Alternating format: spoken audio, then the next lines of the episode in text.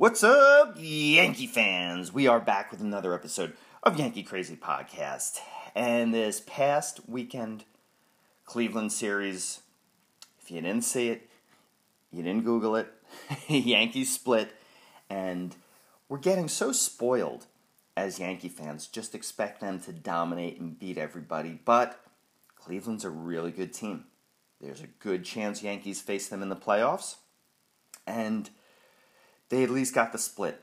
There were things in there that were good, bad, and ugly. And we're going to get right into it. Take a quick break. Be right back. Hey guys, quick message for you. It is Graig Nettles' birthday, August 20th. The greatest Yankees third baseman. That's right. I said it. He is, in my book.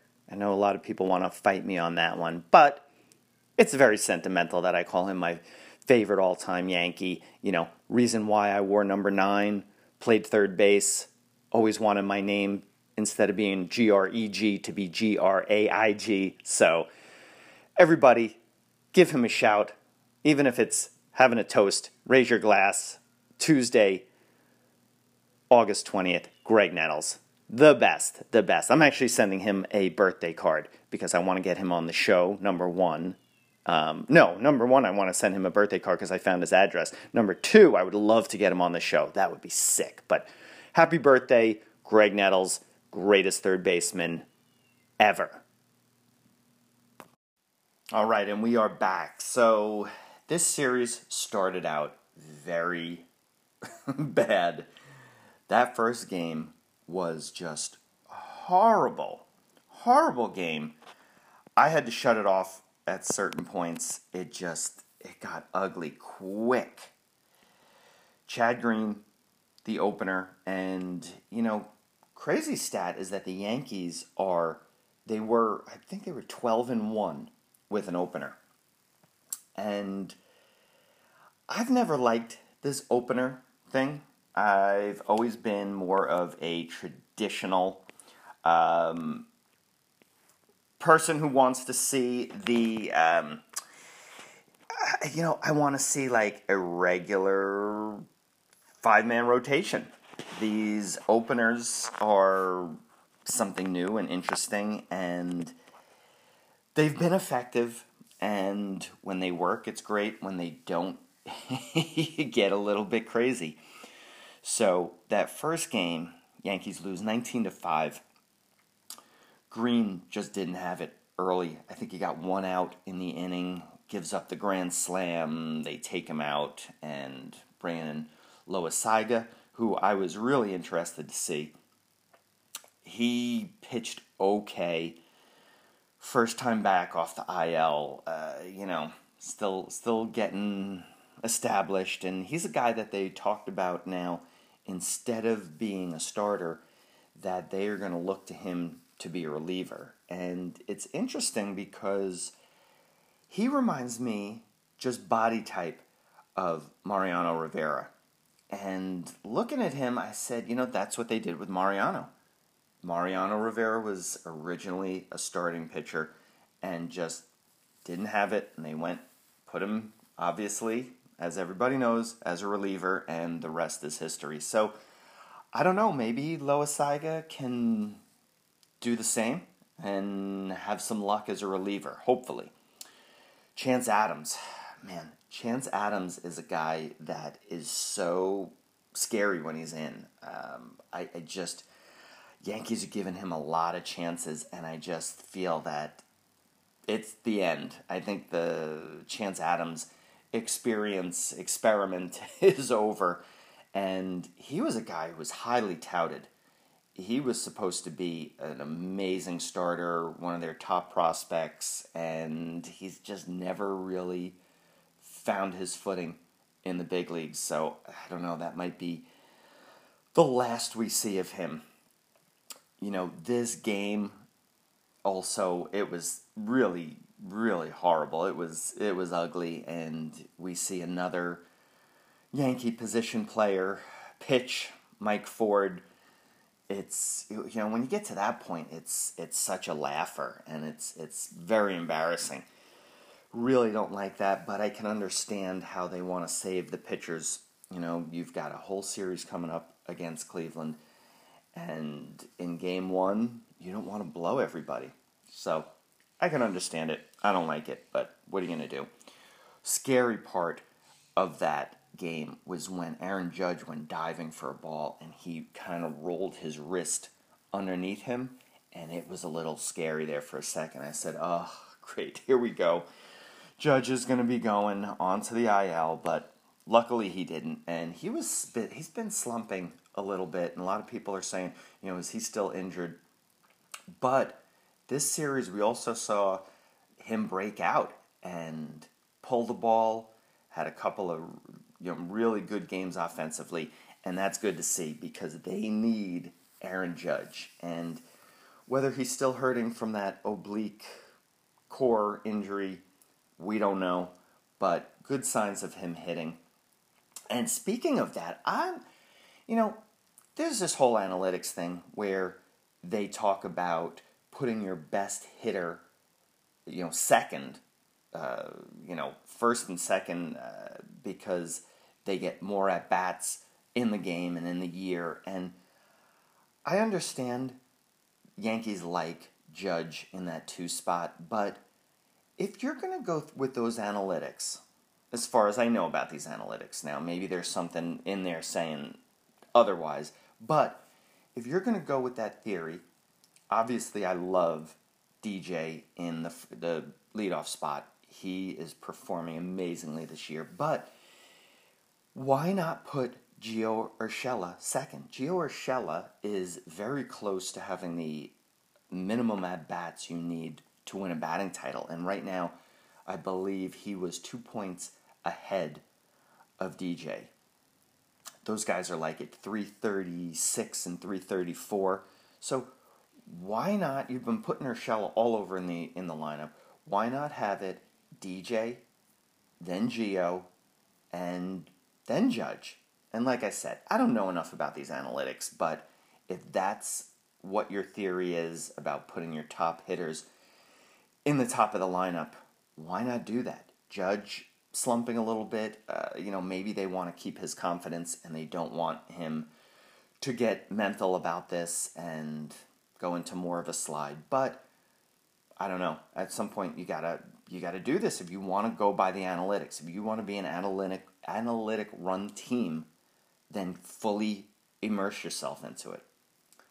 Not sure about that. And if you are an analytics person and you want to write in and give us the exact take, because there's so many analytics these days, and I can get behind some of it. I can understand it, but I still like the, as I'm calling it, the Joe Torre and old school feel of a game, and to manage like that and run a team. Sometimes you got to do that on feel. My opinion, obviously. My show, I'm the host, and that's my opinion, but you can reach out to us and let us know. Email, yankeecrazypodcast@gmail.com. Social media, you can find us all over the place at Yankee Crazy Podcast or on Twitter, Yankee Crazy Pod. Go to the Facebook page, like us. We need some more people there. Instagram is Yankee Crazy Podcast. And if you're listening on the Anchor app, you can leave us voice memos. All right. So, and we've got some interesting news to add that in a little while. You'll hear a little bit commercial of something new we're doing. All right. So, let's get into Game 2. Game 2, Yankees win 3-2. It was like a playoff performance, playoff atmosphere there. I like the way they manufactured runs. They had at some point, I can't remember who it was. I think DJ got the hit to drive in the run, but it was walk, stolen base, hit. That is what I really like about this team. They obviously hit a lot of home runs, but last year it was like they were just only waiting for the home run to happen with that team. It was all or nothing. And this team, they're doing it more. They're getting the job done playing small ball like that. Tanaka, great performance by him. really, really loved seeing that because that was playoff Tanaka. And that's what the Yankees need going into the postseason. Gardner, Brett Gardner, his defense is still there. And I really, really love the fact that they have him in the outfield. And here's a guy who was, you know, maybe going to be their fifth outfielder when they signed him last year. And, you know, a lot of people talk about it was a waste of money signing him for, I think it was $9.5 million, something like that. And they're like, oh, they could have got him for less. But you got to love this guy's leadership and his defense. And he's been getting it done offensively. You know, still at the same average that he is. He's never really been a high average guy, but getting a lot out of Brett Gardner. Really like it. And now it looks like they have the rallying cry of him banging the bat on the roof, which he got kicked out of in Game 3. And we're going to get into that in a second, but really like Chapman. Chapman worked, what was it, five out of 7 games this past week. And really love the fact that he's hitting 102 to finish that Game 2 for the win. Game 3, Yankees won 6-5. He came in, and he's looking jacked. I don't know if he's, like, doing even more lifting during the season, or maybe he's wearing a tighter shirt. But I was like, wow, dude, I hope you're not on PEDs, because he was looking really ripped. And on Game 3, when he came in to save that, he hit 103 on the gun to end that game. So really like saying that, especially on, it was Mariano Rivera Day, where Yankees honored Mariano Rivera, as we know, got inducted into the Hall of Fame, and really, really cool to see. He's such an awesome guy. Mariano Rivera he's such a cool guy. Really like what he's all about, and obviously on the playing field and off the playing field, he's got I believe it is called a refugee center that he is building in New Rochelle, New York, my old hometown. And just you can't say enough about Mariano Rivera. He's just an amazing, amazing guy. Other parts of Game 3. What is up with these umpires that they are bringing up from AAA for umps who are taking vacations? Yes, that is true. There are umps taking vacations during the season, which I guess maybe if you have kids and you want to take a summer vacation with your kids, they're doing this, but I don't know. This is the first I've heard of it, and maybe because there's so many bad calls going on. The umpiring for the Yankees has been horrendous, you know, and now with the box, you know, they put the K-Zone box on all of the TV broadcasts, and now you really see how bad this can be.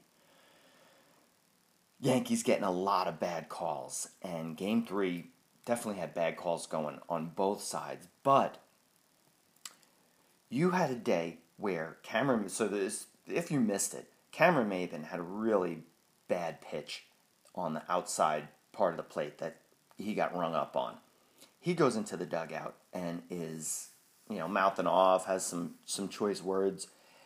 And the thing about this is the ump, it wasn't Cuzzy, because Cuzzy was behind the plate on Game 4. But he was at first base, Cuzzy. And I think the other guy was May. I don't even want to give them credit, because the ump should just be should have no notoriety. They should just be umps, and it's looking to the point where they should start doing robot umps because these calls have been so bad. But this was a guy who was up from AAA, and he's looking into the dugout. And the umps, some people brought this up on Twitter, and I agree. The umps need to just focus on the game, okay? They don't need to be staring into the dugout. If you hear stuff, okay, you can try and throw somebody out, or, you know, if you can recognize that, you know, remember with Brett Gardner, how they threw him out and it wasn't even him. it's Yankees have been getting a lot of bad calls. And yes, that that game, you've got Aaron Boone getting thrown out. He comes out. He's tossed. And then, after that, Brett Gardner takes the bat, which is getting to be his thing, and he starts hitting the top of the dugout, which, it's kind of like his protest. That is the Brett Gardner protest that he's doing. And now, like I brought up, Aaron Judge did that yesterday when he got a hit, and Brett Gardner's been doing that on roll call when, the bleacher creatures call out to everybody. So it's, in a way, it's kind of funny, and in a way, it's kind of, I don't know, some people are looking at it as a negative, and, you could look at it like that and say, there's kids watching, and it's not good that he's like, been, this year, he's really been on a warpath with slamming his bat, threw his helmet. I remember when he threw his helmet, and it came back and hit him in the lip, and he had to get stitches, so... You could look at that and say, not good to show kids, but you could also talk about Paul O'Neill. He used to go off on the warpath all the time, hitting water coolers and being really, really, really animated about some bad calls, etc., or bad stuff he would do on himself. So this is tricky because that bat hitting the roof is kind of Gardner's protest, I think. So it's, it's kind of not showing great things for kids, but in another sense, it is a form of protest. So he's doing that. First base ump, who was then behind the plate in yesterday's game, he throws out Brett Gardner for doing that. And here's the thing.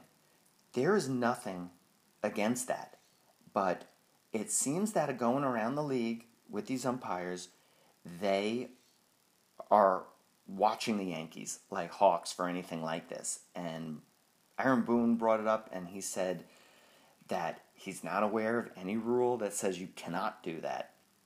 And it just seems that the umps are really triggered, and they are watching the Yankees even more closely than other teams. So Gardner gets tossed. He comes out to protest it and yell. And then CC also. He comes out and he gets tossed.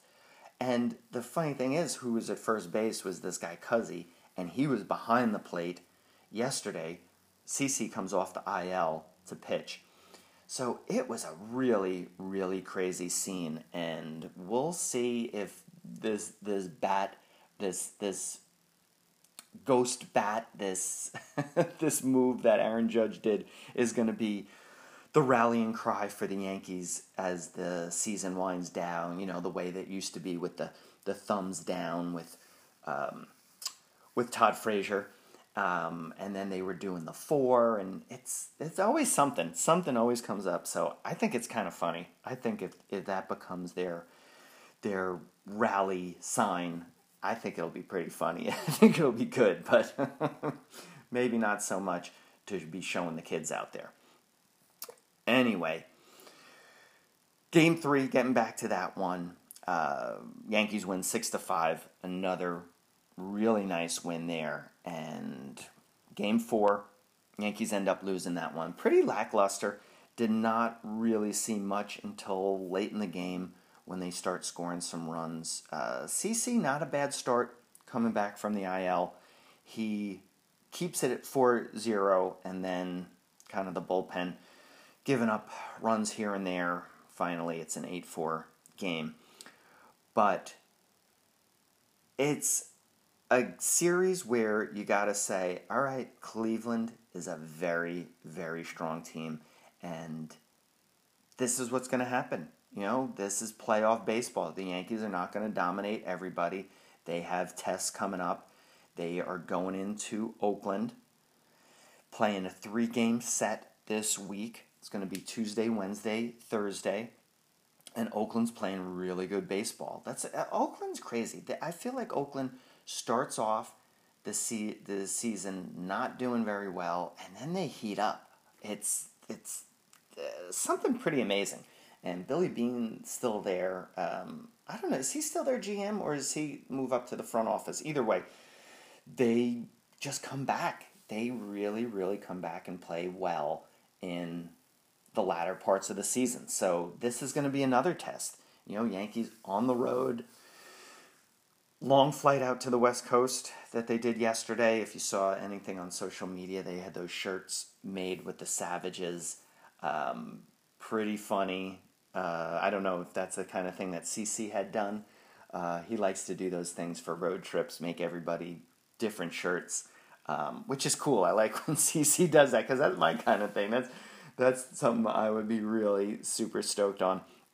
But the picture's pretty funny. And if you've been watching, there is a guy who got a lot of notoriety from the Savages, which I talked about last week, a guy named John Boy, and he is just blowing up. His social media is blowing up. A lot of people saying that MLB should hire him, and really, really cool stuff that he has, that he puts out, his content, and one of them was a breakdown of the picture of them, all the Yankees on the plane, and the funniest part of it, you can go find him on Twitter and look up, and he talks about like, oh, look at this guy posing here and this guy doing that. And one of the funniest things he brought up was DJ. DJ is not in the picture, and he's got his back towards everybody, and you just see the side of his head. And it's pretty funny that DJ's not involved, and he seems like the kind of guy who's just like, I just play baseball, that's it. Maybe he is really, as his nickname is, LeMachine. Maybe he's like the T-101 that was, wasn't that the model in Terminator of Arnold Schwarzenegger? Maybe DJLM really is LeMachine and a robot. Maybe he is, and he doesn't understand being part of something like that. Either way, it's pretty funny. I like that dude. Really, really my favorite player right now on the Yankees. So, that's it, guys. That is a wrap on the Cleveland series. And, like I said, we might have to start a new thing about the good, the bad, and the ugly. We might have to do that as a segment after each series. And if you're like, well, people might not know what the good, the bad, the ugly is. And that was a Clint Eastwood movie back in the day. That was one of his spaghetti westerns. And if you haven't seen it, it's a classic. Go watch The Good, the Bad, and the Ugly. It's just famous, famous movie. It's kind of like a standard. If you're a Clint Eastwood fan, then you had to have seen it, right? I would imagine. Go watch it. Seriously.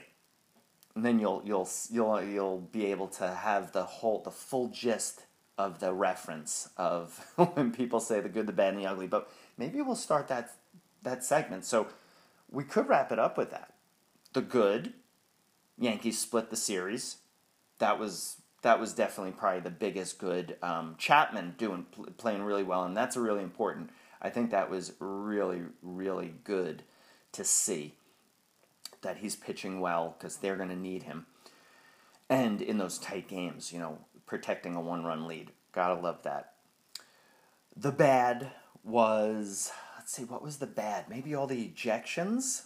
Or, you know what the ugly's going to be, right?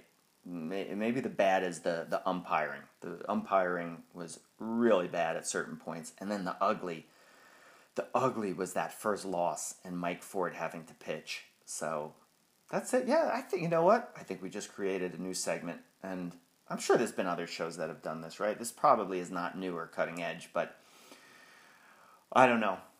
We'll see. We'll check it out. I'm sure someone else has done it, but we're going to steal it, Just like the Mario 5. We, basically kind of stole that too.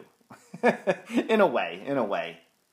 We definitely changed it a lot. But here's another thing, guys. If you want to support us, we are on now Patreon.com. And Patreon.com is a pretty cool website for creators like us here at Yankee Crazy Podcast. And it is spelled, if you go to www, if you want to support us, it is at patron.com. And you spell patron, P-A-T-R-A-O-N. No, Wait, oh shoot, did I misspell it? You know what? I think we got to take a break because it's spelled a little bit differently. So, you know what, guys? We're going to take a break, come back, and then I'm going to give you what the real spelling of patron is. Hold on. Hey, what's up, guys? Just a little quick one for you to go out and buy David Cohn's book, Full Count. You've been listening to the show. You know we give a shout-out for David and his new book, Full Count. It's amazing. Go buy it. All right, guys, we are back, and I looked up what patron was. I should have known it, but oh well. So if you want to go support us, you go to Patreon.com, which is Patreon.com. And really cool website, and you can support creators on that. And we are on, if you go to Patreon.com and you look up Yankee Crazy, we have 3 separate tiers that you can support us on, and with those tiers, it's a monthly charge, there's a lot of bonuses you get, and I'm going to run through all of them next episode when I have them written down in front of me.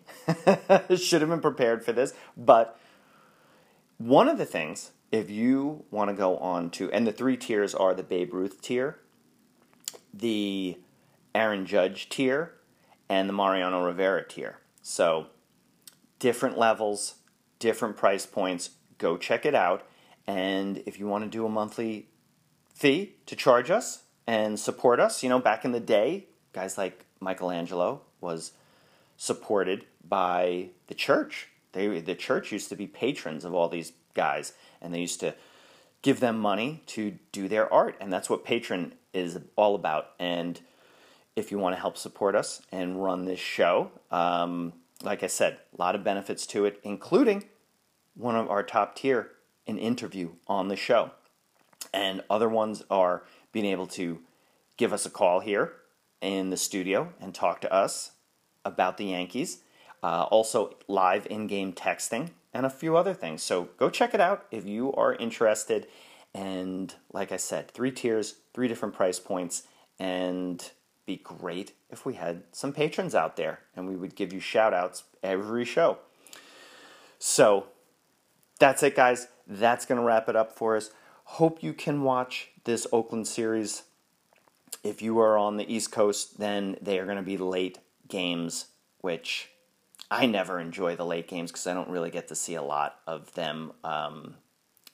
But we're on the West Coast, so that we were able to handle that, and they're still later games here. I love having the 4 o'clock games for a 7 o'clock start. That's really beneficial. But anyway, hope you get to see them, at least parts of them.